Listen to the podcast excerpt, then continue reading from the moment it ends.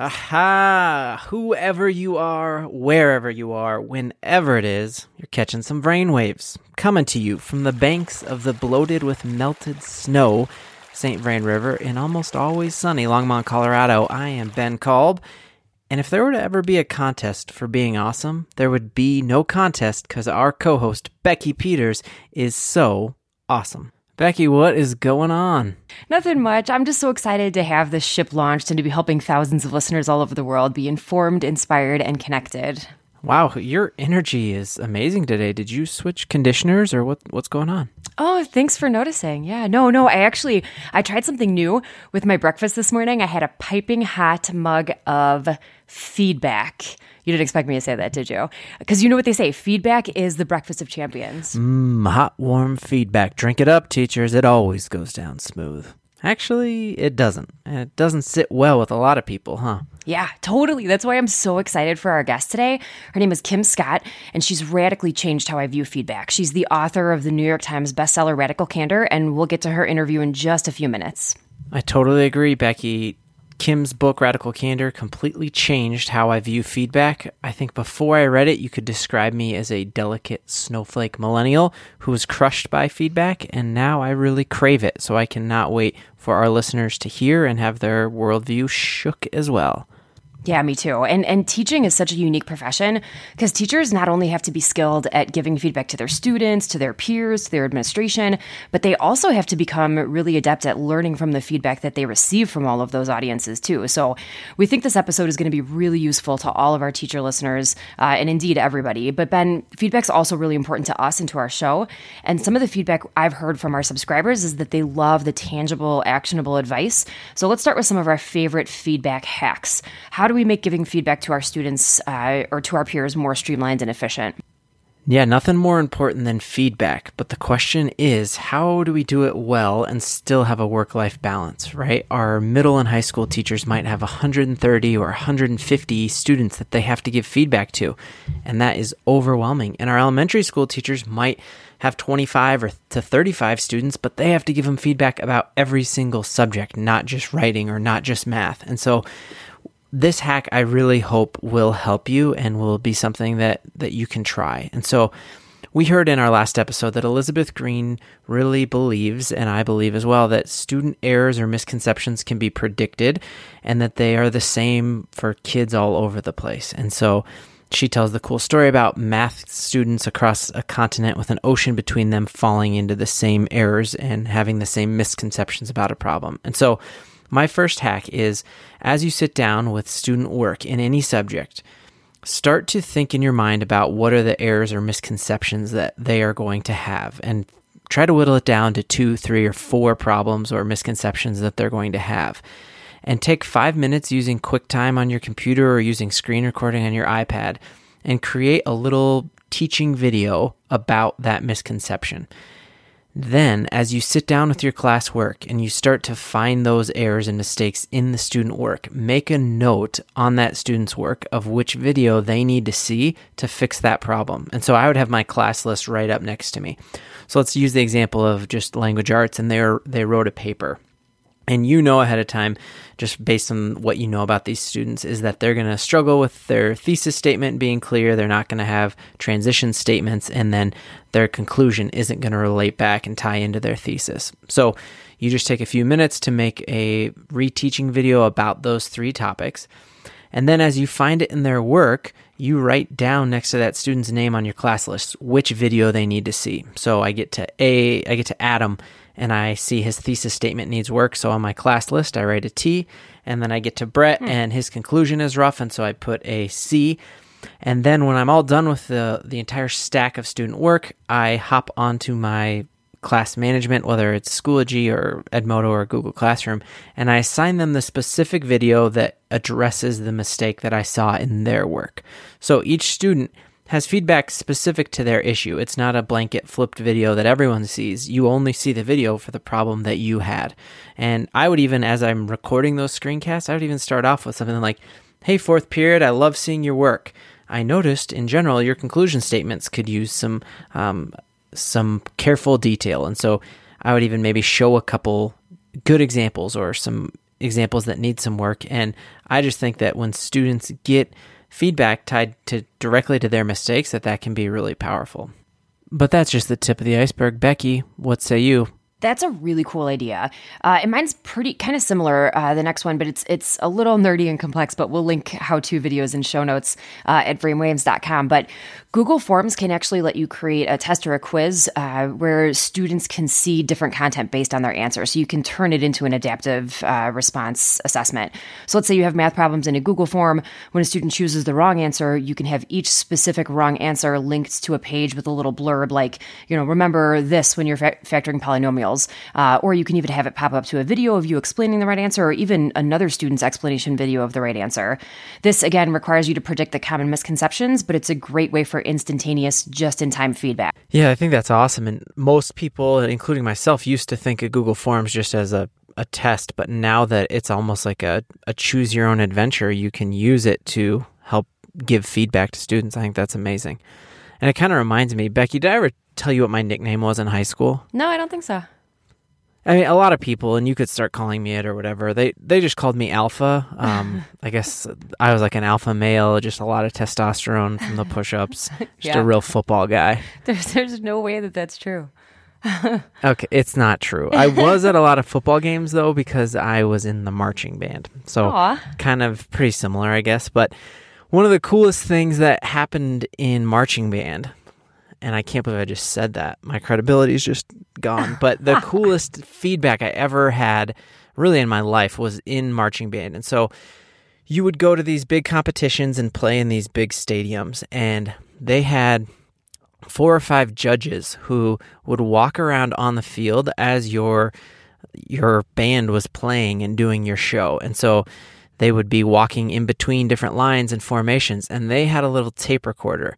And so as you were playing, they were walking up and noticing things and they would say stuff like the fourth trumpet in on the right in this line is totally out of step or um, the flute at the front of this formation is totally out of tune and playing the wrong rhythm on this part. And so then, as as a band, we would get together and we would listen to uh, the feedback together as a band, and it was just amazing that it was perfectly timed up with what we had done. And so you could hear in the music where you were and then what mistakes were being made and it totally helped me get better. And so I think I've actually tried something like this when I was teaching social studies during student presentations was I would just sit at the very back of the classroom with one earbud in or my phone really close to my face and I would just make noticings during a student presentation like I really like your slide here or um, you have too many words on here. You're reading from the slide here. You're not making great eye contact. How or praising them for the good things that they did. And now that I think we can um, have unlimited Google Drive storage of videos and stuff like that, you could take this to the next level in filming a student presentation, and then have your earbud in your ear and be giving comments right along with that video. And I think um, that would just be awesome. As the next group is getting mirrored up and hooked into the projector you just upload the video or the audio feedback right to you know the student via schoology edmodo or email it to them so i think that could be a really neat way to give some feedback Huh, that's that's a really cool idea, and I've I've seen a lot of awesome ways that teachers have used Schoology too. That now that you mentioned it, um, which is our learning management system. But so as we hear in this interview with Kim, feedback is really best when it's given in person. So all of those hacks are amazing. But another hack to think about would be um, how you can clone yourself through video. I'm stealing that term from uh, Jennie Magiera, who you might know, and we're going to talk with in a future episode. So look for that.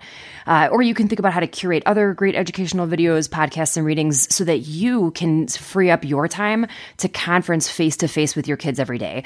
That is going to be the most powerful time that you can give feedback. So take the time to create awesome projects and have your kids do that learning interdependently with each other so that you have time for those one on one conversations. And we know it takes up time to work to set up those stations and create projects for students, but that time will be repaid a million times over in student growth when you give them feedback in person. And then uh, the last one, I this is kind of for all of us in looking in feedback for ourselves. Uh, never underestimate the importance of videotape. Athletes watch their top performances, top speakers watch their keynotes, all in an effort to better understand their external behaviors. So often we think we sound or act one way, but sometimes it comes off completely differently. So don't be afraid to give yourself feedback by taping yourself while you teach and watch for areas of improvement one of the most effective things that my teacher prep program did for me was make me watch myself teaching, which was horrifying at first, but it really helped me to recognize my own blind spots in a way that internal reflection or even hearing from other people could never do. So that was out of our heads into the classroom. We hope that you walk away from that section with some tangible ways that can help you give more effective feedback to your students. But to help us all be better with feedback, we present to you the woman, the myth, the legend herself, Kim Scott. She wrote the Wall Street Journal and New York Times bestseller Radical Candor that Becky and I have been raving about. Before she started uh, around this radical candor path, she led AdSense, YouTube, and DoubleClick online sales for Google. And she actually developed leadership courses for Apple to train their leaders, which anytime you're training the leaders of one of the best companies in the world, that is amazing. She's been a CEO and a coach at Dropbox, Twitter, she has an MBA from Harvard and her BA from Princeton, and she ran a diamond cutting factory in Moscow. She's really the most interesting woman in the world, and we cannot wait for you to learn from her. So here she is, Kim Scott. So we will start with your bio, which we have, and it's going to take us like 20 minutes to read, so we won't do that now. But I know I've been having people tell me to read your book for at least four months, Radical Candor. And I held off on reading it because the subtitle read Be a Kick Ass Boss and I'm not a boss. And so I was like, I don't know if this will really apply to me. And I can't think of a more relevant book to what I do than Radical Candor. So, can you tell us a little bit uh, about how the book uh, been received and what other people are saying about it? Yeah, what, one of my favorite comments that somebody made about the book was this is not a book about how to be a great boss. This is a book about how to be a good human being. Yes. Um, and and that's true. I mean i, I tend to focus most of the I, I tried to write the book like a book of short stories not like a management book. And because my career has been in in, in business mostly as a manager or leader of a team i that that was kind of the hook into the book. But uh, so many people who have read the book uh, ranging from educational leaders to religious leaders to nonprofit leaders have said that the basic principles in the book apply to them uh, as much as to any any manager in a company. And and that's been really that's been very gratifying to see because i did try to write a book that would help anybody. Uh, it's i mean there's also probably a book on on parenting. Uh, oh yeah uh, that that that is, uh, and in fact, my kids have said they think there's a book on how to say no to your parents. I got a long huh. discussion with my son about that the other day, who's nine. Wow. Oh, so can you tell our listeners for for those of us that um, those of our listeners that haven't read it yet, what is radical candor and why is it important? Radical candor is the ability to challenge someone directly in a way that shows them that you care personally about them. And really, what radical candor is about is how to collaborate effectively with a group of people, no matter what your goal is. And so, so the the the thing that makes radical candor so rare is the frequency with which we fail on one dimension or another when we fail to show that we care personally about someone, but we do challenge them directly, we we wind up uh, in the quadrant I call obnoxious aggression. And when I first started writing the book, I called this the quadrant. and I, I quit doing that for a very specific and important reason. When I did that, people immediately would use this two by two framework to start writing names in boxes. Yeah. I beg of you, don't use radical candor in that way. These are not personality types. These are mistakes that we all make when we're working with other people to try to teach them something or to, to get some work done. So you obviously there's a big difference between radical candor and obnoxious aggression. Radical candor is not licensed to be a jerk. It's about showing people that you care about their growth when you tell them that they made a mistake or when you give them praise. It's also not just about criticism, it's about praise. Now, it's fun to tell stories about obnoxious aggression, but in fact, the mistake that most of us make more than any other mistake is what I call ruinous empathy. Totally. Yeah, and that's where we do so care about the other person and the other person's feelings that we fail to tell them something that they really need to know. And that is 100% me. And I always justified it. I liked the term people pleaser. And I'm like, yeah, I care about people. I'm a people pleaser. But ruinous empathy, I'm ruining something by doing that. And one of my favorite stories you have about ruinous empathy, and I think one of the reasons your book is effective is it's all story based, is with your former, uh, you were his manager, Bob. Can you tell us about him and how ruinous empathy really was the worst point in your career? Yeah, it was really one of the really one of the worst, the low, probably the low point of my whole career. So I talking to us is the high point in my. high points. Firing Bob was the low point. Okay. So so Bob was not Bob was not this person's real name, but let's call him Bob. So I had I had hired Bob, and I really liked Bob. He was smart, he was charming, he was funny. He would do stuff like one time we were at um, uh, an offsite, and we were playing one of those endless get to know you games and we were all busy and we all wanted to get home to our families but nobody dared say it. Finally bob was bob was the guy who was brave enough to raise his hand and say i've got a great idea and it'll be really fast. And so whatever it was we were willing to do it so Bob said, let's just go around the table and confess what candy our parents used when potty training us. weird, weird, but fast. We were yeah. all willing to do it. And uh, and then for the next 10 months, every time there was a tense moment in a meeting, Bob would whip out just the right piece of candy for the right person at the right wow. moment. Stop it. Yeah, it was very funny. So we liked Bob. He was yeah. fun. He was charming. The problem, there was only one problem with Bob. He was doing terrible work, absolutely terrible work. In fact, he uh, uh, he would hand stuff into me and there would be shame in his eyes he knew i think that it that his work was not nearly good enough but because i liked bob and i didn't want to hurt his feelings and to be to to be a little bit harsher on myself it wasn't pure ruinous sympathy that i didn't tell bob his work wasn't nearly good enough. There was also a little bit of manipulative insincerity mixed in because you know bob was popular on the team everybody liked bob. I was worried if i told bob his work wasn't nearly good enough it would upset him and he would start to cry or something and then everybody would think i was a total jerk. Right. And and I didn't want that reputation. And and so partly because I cared about Bob, but also partly because I wanted to be liked. I didn't tell Bob. By the way, the desire to be liked is the path to hell for a leader.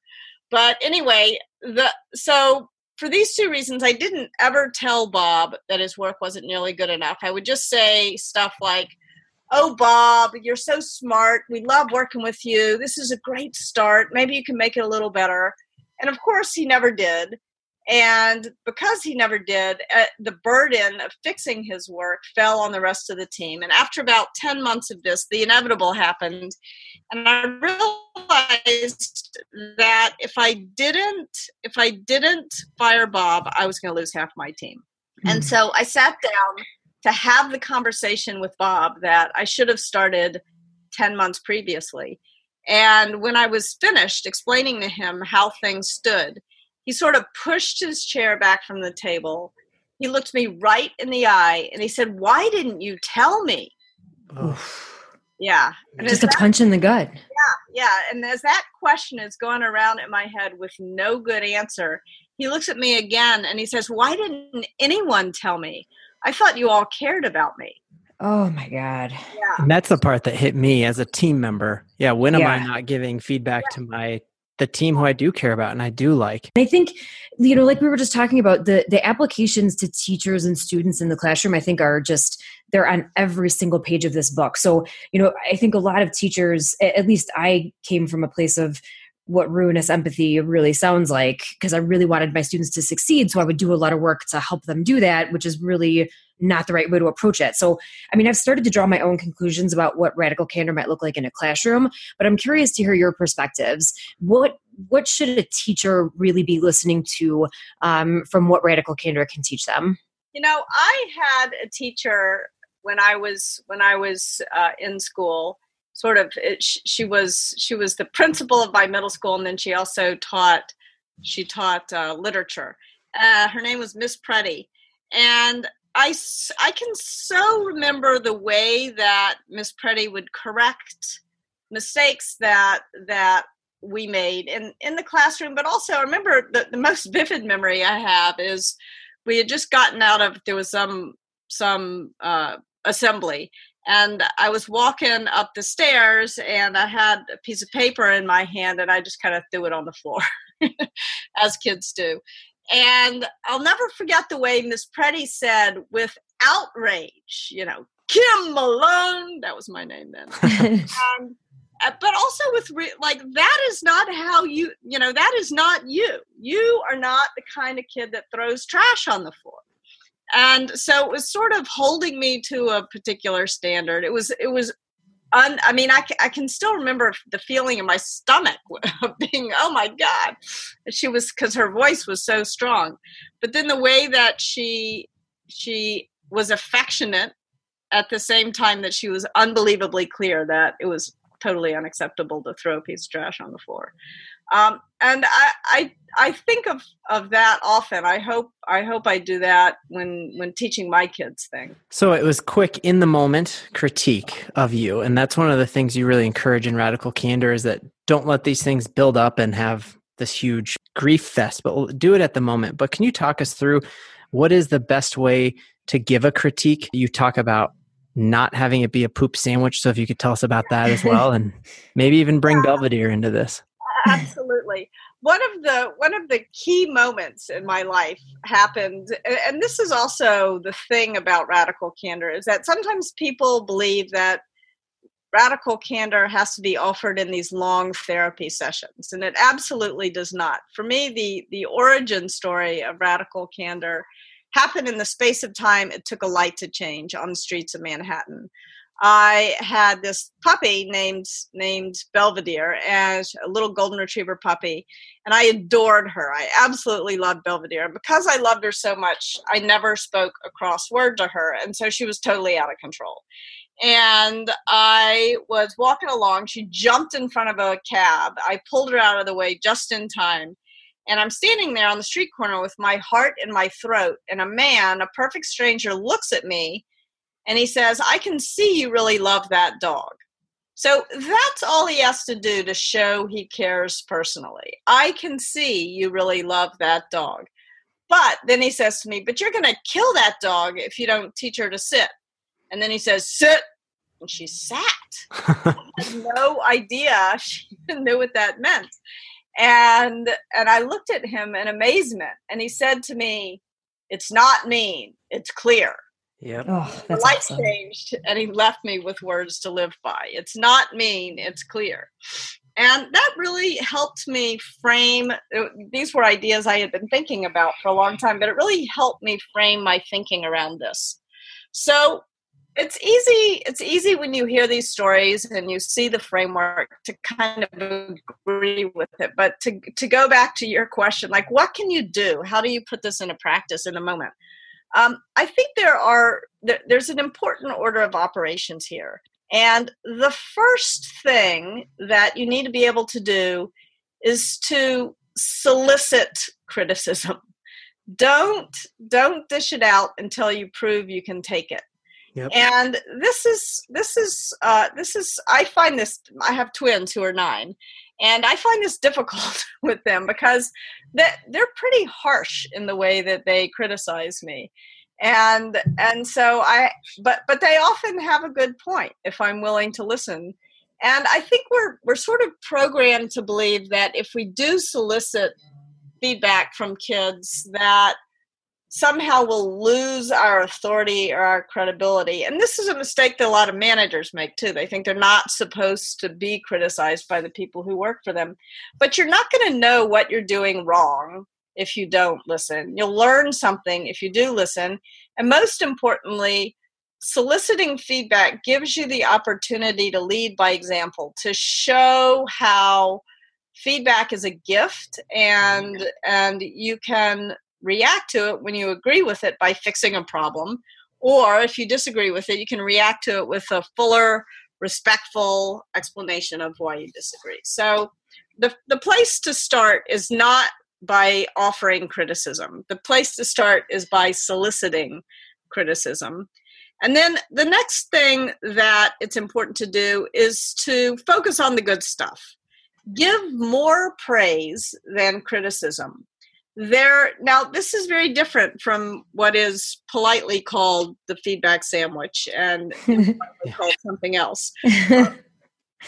But the the thing here is that a, a, lot of people make the mistake of thinking that praise is the way you show you care and criticism is the way that you challenge directly. Yep. But praise can challenge somebody directly just as much as criticism and criticism can show you care and should show you care as well as challenge directly. So when i talk about focusing on the good stuff i'm talking about showing people a, the path through the trees. If you if you go skiing and you're worried about hitting a tree if you if you focus too much on the tree then you're more likely to hit it than if you focus on the path through the trees so focusing on success showing part of your job as a, a teacher as a leader of any sort is to show what success looks like. The the little league coaching alliance is really good about teaching coaches this to to help these kids see what success looks like see what it feels like and and to really focus on the good things that that happen throughout the day. I i have been working with with an educator um, in in new orleans who leads a he leads a charter school in new orleans.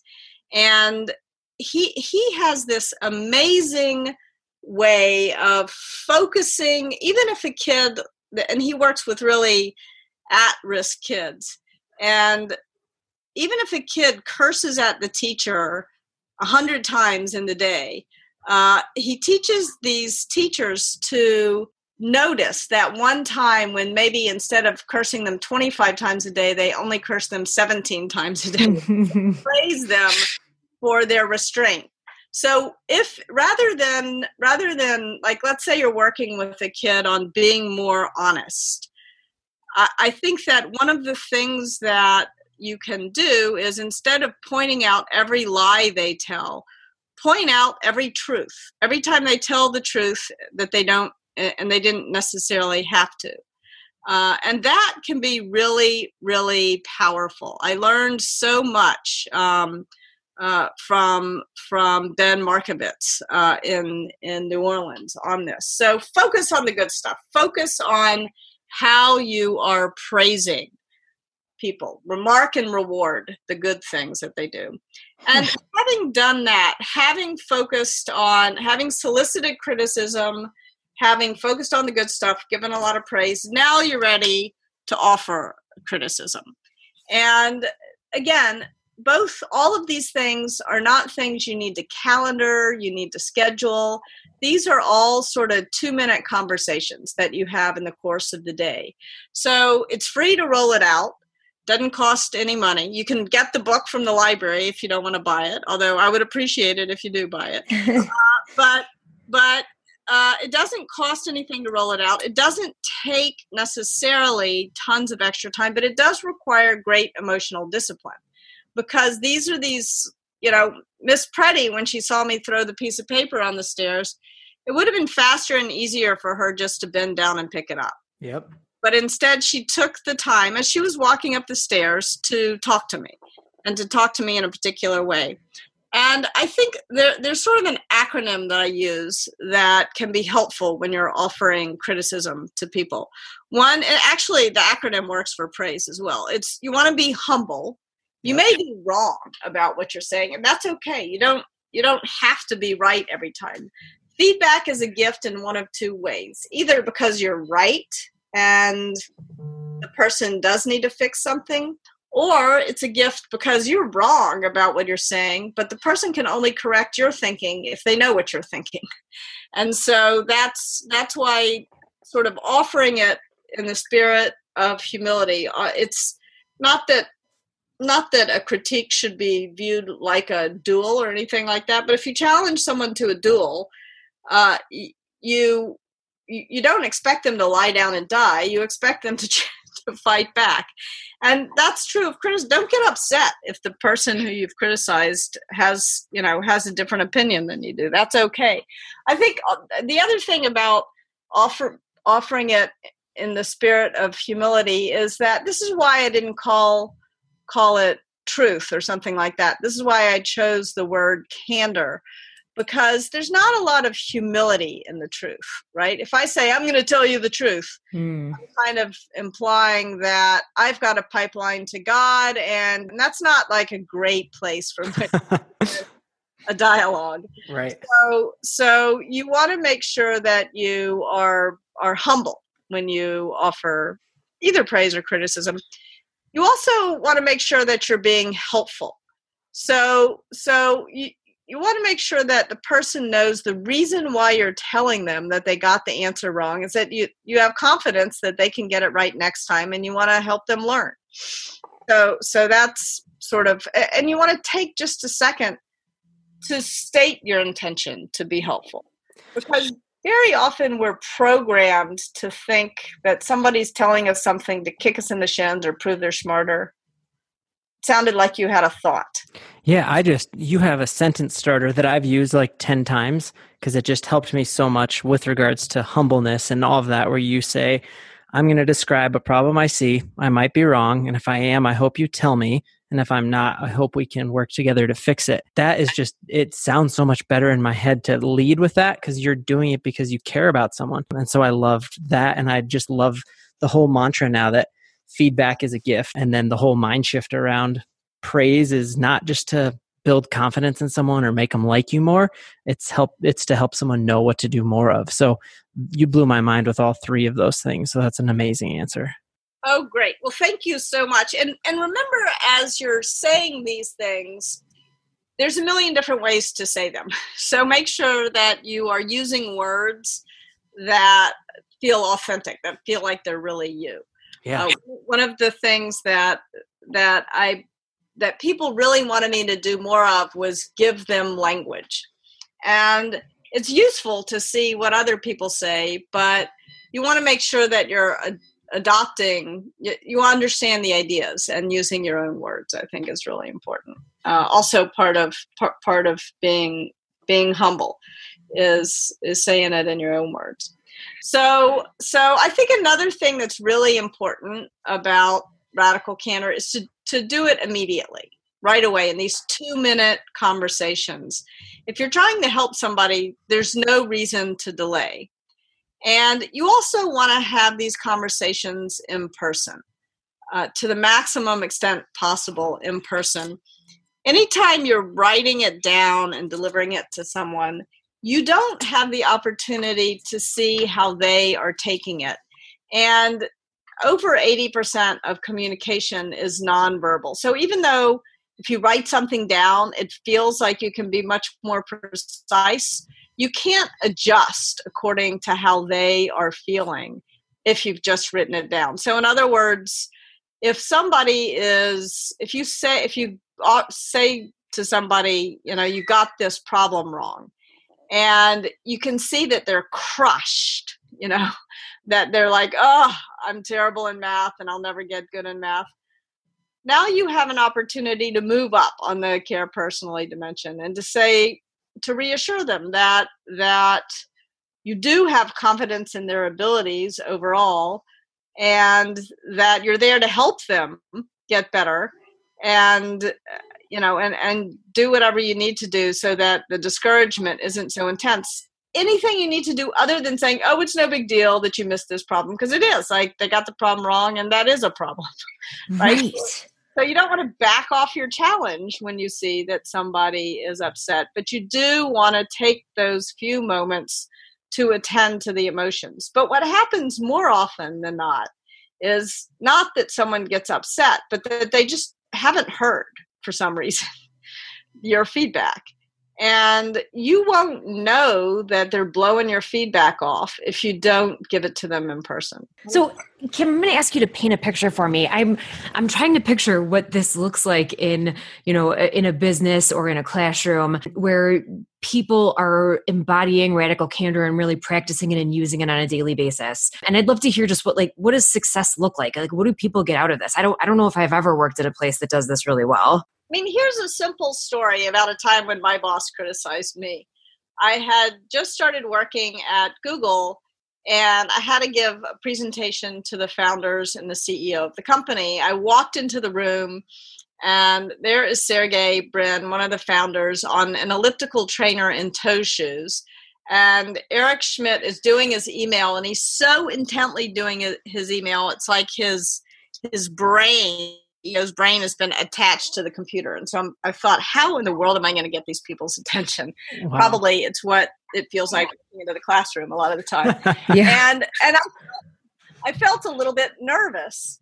And but luckily the, the business that I was leading was on fire. And when I said how many new customers we had added, Eric almost falls off his chair. He's what did you say? you know, what do you need? Do you need more engineers? Do you need more marketing dollars? So I'm feeling like the, the meeting went okay. In fact, I'm kind of feeling like a genius. and so I walked out of the room at the end of the meeting, past my boss, who was Sheryl Sandberg, and I'm expecting a high five or something. And instead, she says, Why don't you walk back to my office with me? I thought, okay, huh. I'm sure I'm about to hear what it is. And Sheryl started by telling me about the things that had gone well in the meeting, not in a feedback sandwich kind of way, but but genuinely giving me some specifics about things I, I, didn't actually know had gone well. But of course, all I wanted to hear about was what I had done to screw up. And eventually, Sheryl said to me, You said I'm a lot in there. Were you aware of it? And for most people, their boss telling them that would have been enough but not for me. I'm a little stubborn. And so I kind of breathed a huge sigh of relief and I made a, a literal brush off gesture with my hand. And I said, Yeah, no, it's a verbal tick. It's no big deal. And so then, so now Sheryl can see I'm blowing her off. And she can see it because we're having this conversation in person. And I, I make a literal brush off gesture. And then she says, so she goes a little further out on the challenge directly dimension. And she says, I know a really good speech coach. Google would pay for it. Would you like an introduction? Again, almost anybody else in my shoes would have gotten the hint, but I didn't. And and I kind of make this brush off gesture again with my hand and I said, "No, I'm busy. Didn't you hear about all those new customers? Who cares about the ums? You know, the business is on fire." At which point Sheryl stops. She looks right at me and she says, Kim, when you say um every third word, it makes you sound stupid. Now wow. he has my full attention. And there's a world of difference between saying when in the meeting when you say um every third word it makes you sound stupid and saying kim you're stupid you know so yeah. she was following another precept of radical candor which is don't make it about somebody's core personality attributes like follow situation behavior impact like on the test when you don't show your work i can't give you all the points or whatever. Uh, so so i think that was really important and some people would would say it was mean of sheryl to say i sounded stupid but it was actually the kindest thing she could have done for me in the moment because if she hadn't said it to me just that way I would not have gone to see the speech coach and I would not have realized that Sheryl wasn't exaggerating. I really did say um, every third every third word. And this was news to me because I had been giving presentations my entire career. I had raised millions of dollars for startups giving presentations. I thought I was pretty good at it. And that really got me to thinking why had nobody ever told me? It was like I had been going through my whole career with my fly down, and nobody had had the common courtesy to say, Hey, Kim, your fly is down. Wow. I could I could zip it up if I knew it was down, but I just didn't know. Oh, that is amazing. I'm so glad you brought up the whole situation behavior impact because I think that is totally the way to give criticism and that's how i'm trying to hype myself up for it but i'd love to drill down a little bit on your response to sheryl sandberg brushing her off. I mean she's no big deal right? But what is it that makes us better at receiving and learning from feedback? Because that it seems like feedback is a two-way street. There's learning to give crit- critique and praise but then it's also learning from it. So how have you grown in that and how do you coach others to learn from the feedback they receive? Yeah, it's really important. I mean, I think the first thing to do is to practice asking for it because if you get feedback when you're asking for it, you're more mentally prepared. So, and then you begin to develop the muscle of responding well. So, the first thing to do is to come up with a go to question. Like, what is the question that you're going to ask somebody when you realize you need to get some get some feedback from them so one of the questions that that a coach suggested I use was Is there anything I could, or not, is there any, what could I do or stop doing that would make it easier to work with me? Now, again, I said before, it's important to choose your own words for this stuff. I was working with another. Uh, another CEO with Christa Quarles who said, I could never ask that question. I just can't imagine those words coming out of my mouth the word the question i like to ask is tell me why i'm smoking crack so probably not the question you want to use in a classroom but no, no, no. Uh, but but the point is the point here is that there's a lot of different ways to say tell me tell me what i'm doing wrong i, I the, one of the most important things that you can do for me is to let me know when i'm making a mistake and and but because that's only going to help me get better. So, first, you want to have your go to question. And if you do nothing else listening to this podcast other than just come up with your go to question, it will have been a good use of your time. But if you can do more, here are the other things you should do. Once you've asked your question, you've got to be willing to embrace the discomfort. Hmm. I, I spent a lot of my career believing that if I just made people comfortable enough, they would tell me what they really thought. But that's not true. But the thing that makes people comfortable is not telling you what they really think, especially if you have some power over them, if you're their teacher, if you're their manager. And so the thing that you've got to do is embrace the discomfort. And some companies have gone to great lengths to, to do this. Toyota, for example, because Japan is a culture uh, in which people are very reluctant to challenge authority they would at the end of the assembly line they would paint a big red box. And they they made employees go and stand in the red box after their first week on the job and they weren't allowed to leave the red box until they had criticized three things they saw on the line that week.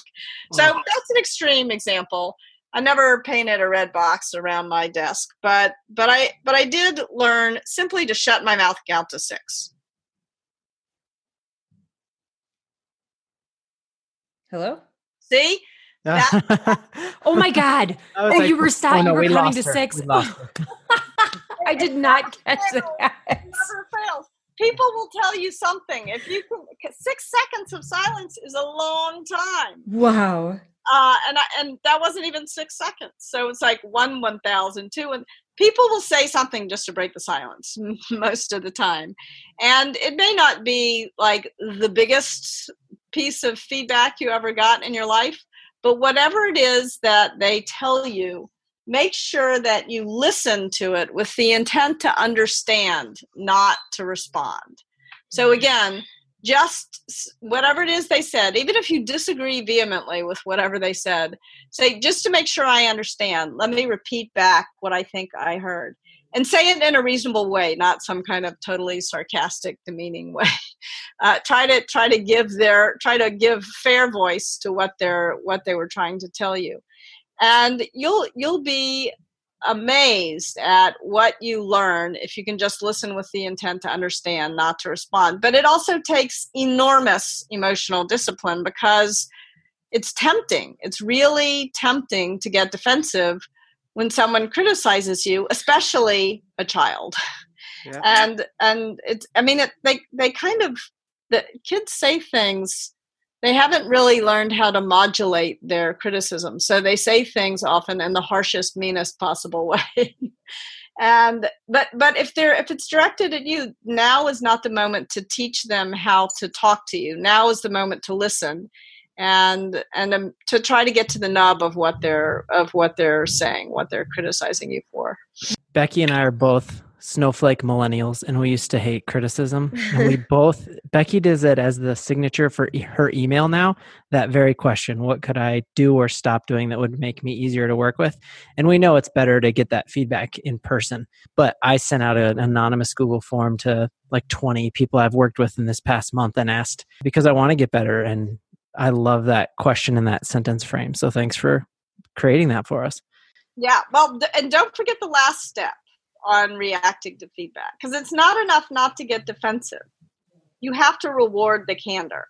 Hmm. You have to make your listening tangible. So if you agree with the feedback, fix the problem and make it be very theatrical about how you fix the problem. Tell everybody, you know, so and so said they hate the you know chocolate the kind the brand of chocolate milk we have in the cafeteria and so I worked really hard and got it changed or whatever it is. Uh, it it is so important to show people that when they when they take the risk to give you an authority figure some feedback that you're going to not just not punish them, but that you're going to reward them by fixing the problem if you disagree.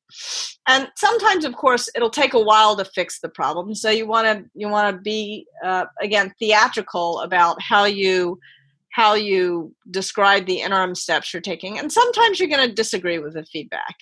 And that's okay too. You you certainly don't have to. This is not a thank you, sir. May I have another kind of situation?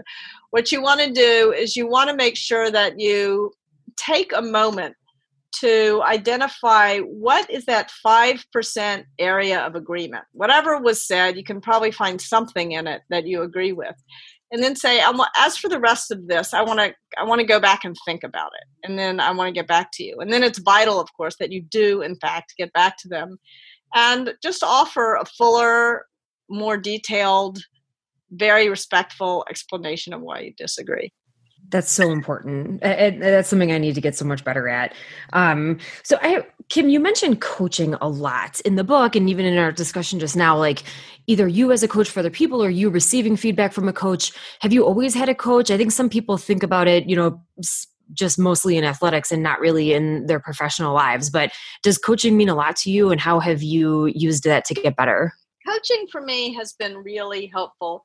If you're in any kind of leadership position, you're you're kind of in a lonely situation because as a leader, you become sort of the projection screen for everyone's unresolved anxieties about authority.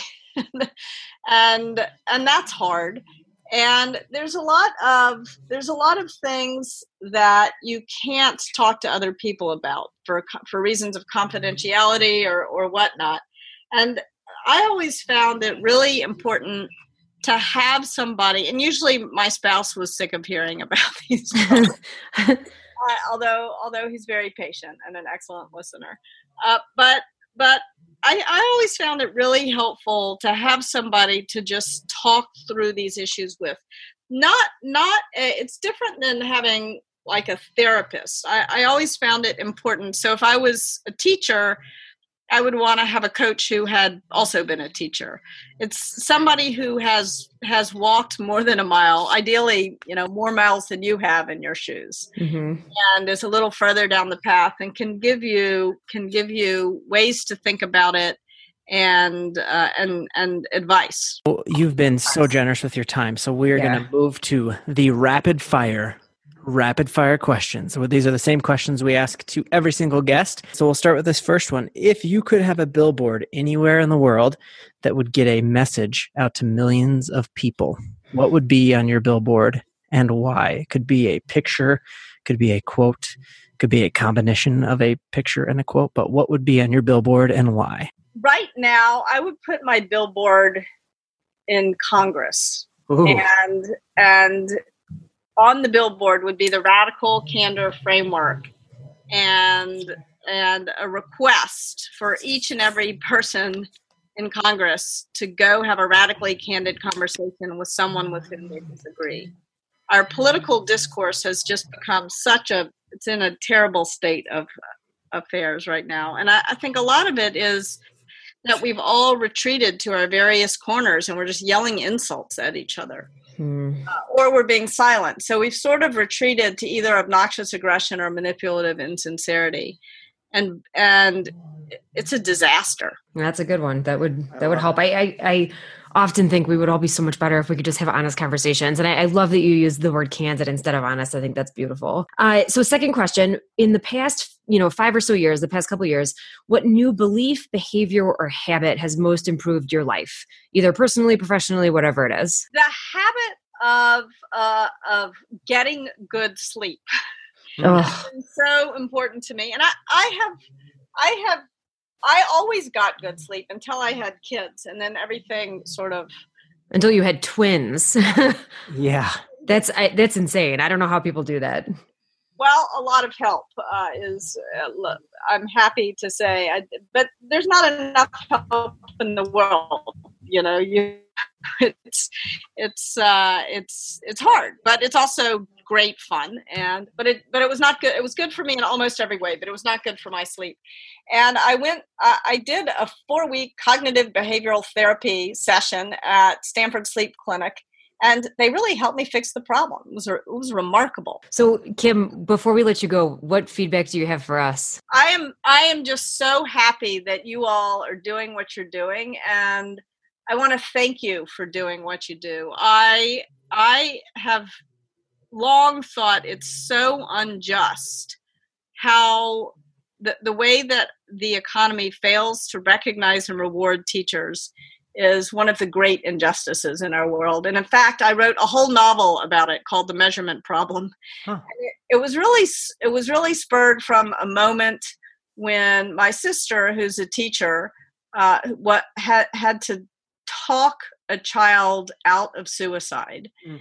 And meanwhile, I was making a bunch of PowerPoint slides wow. for a you know for a for a steel company, and I was being paid like six times more than she was. And oh my goodness. So wrong. The work she was doing was so much more important. So I just want to thank you for the work that you and, and every teacher on the planet does. Well, that means a lot to us. Thank you. So we have a lot of copies of your book available for teachers in our district in Overdrive. I feel like you and I are best friends because I've probably listened to 20 hours of content via the audiobook and then actually your podcast as well. Uh, but where else can our listeners go to learn from you? Uh, radicalcandor.com is has a bunch of resources and uh, and I tweet stuff all the time at Kimball Scott or at Candor. Well, thank you so so so much. You are amazing. Thank you all and keep in touch. All right, let's close up shop. Becky, what'd you learn from Kim? So many things. Uh, one of the things that sticks out right now is the idea of don't say, don't take it personally. Not saying that to people when you're giving feedback. Uh, it's sometimes a lot, actually a lot of times, my knee jerk reaction when I'm giving someone feedback uh, that's extremely personal. And we'll link to a video that Kim Scott has on our website of how quickly this dialogue can kind of go down the wrong path and offend people in a way that you really never intended. Yeah, for sure. I think um, one of the biggest takeaways that I had was around the the dog story she had with "It's not mean, it's clear," and I think of I do a lot of some video work for the district, and um, I had filmed a video that I was really proud of, and I sent it to a person I was whose opinion I really really respect, and was like, "Hey, what do you think of it?" And the person wrote back um, some really clear feedback that was like, hey, when you use this 3D text, it makes it look like it was made in the 1990s. And, you know, here are some things you could fix. And I remember at first it like hurt my soul. And now I realize that it was the nicest thing that he could have done through giving me that feedback. And so I thought that um, was awesome. The other thing that really stepped out to me was just the, the whole quadrant thing and the idea of rebranding my aversion to feedback I used to call it people pleasing, which was a good thing, but realizing that really it was showing ruinous empathy. And that by doing that, I wasn't helping anyone, you know? Ah. And so I think that is some of the things that really jumped out to me that I care personally And if you care personally, you give real feedback. Yeah, that's huge. I want to add another thing too. I just listened to that episode of the Science of Success podcast uh, with that features Dr. Adam Grant, and he talks a lot in that episode. I'll link it in show notes uh, about how to get better at taking feedback. And he cites research that suggests that we're much better at taking feedback in one area when we've recently been praised in another area. So before you approach one technique or area of work where you're going to seek out critical feedback, like your video, try seeking out positive feedback or even giving yourself positive feedback in an area that you know you've just been crushing it lately. Uh, I'll link that podcast too because there are so many notes like that that we can learn about taking feedback and getting better at receiving it as well as giving it. For sure. And something to leave you with as we go is that I have certainly seen students take and use feedback a lot more gracefully than adults in my life. And I think generation that is coming up is more and more used to feedback. And so I just encourage us all to keep challenging students directly and empowering them to challenge each other directly because feedback is not a mean thing. It is not a four letter word, and it's something we all need to be doing a lot better. And on that note, we would love your feedback. A five star rating on Apple Podcasts will help us inform, inspire, and connect even more teachers around the world. And if you have a longer form feedback, we would love if you could visit our website, brainwaves.com, where you'll find a button to a feedback form. And there we would just really appreciate if you could put guests you'd like to see on, questions you'd like to hear us ask, segments you would like us to add, because we do this for you. Thanks so much for being the best listeners and have a great week. This was Brainwaves.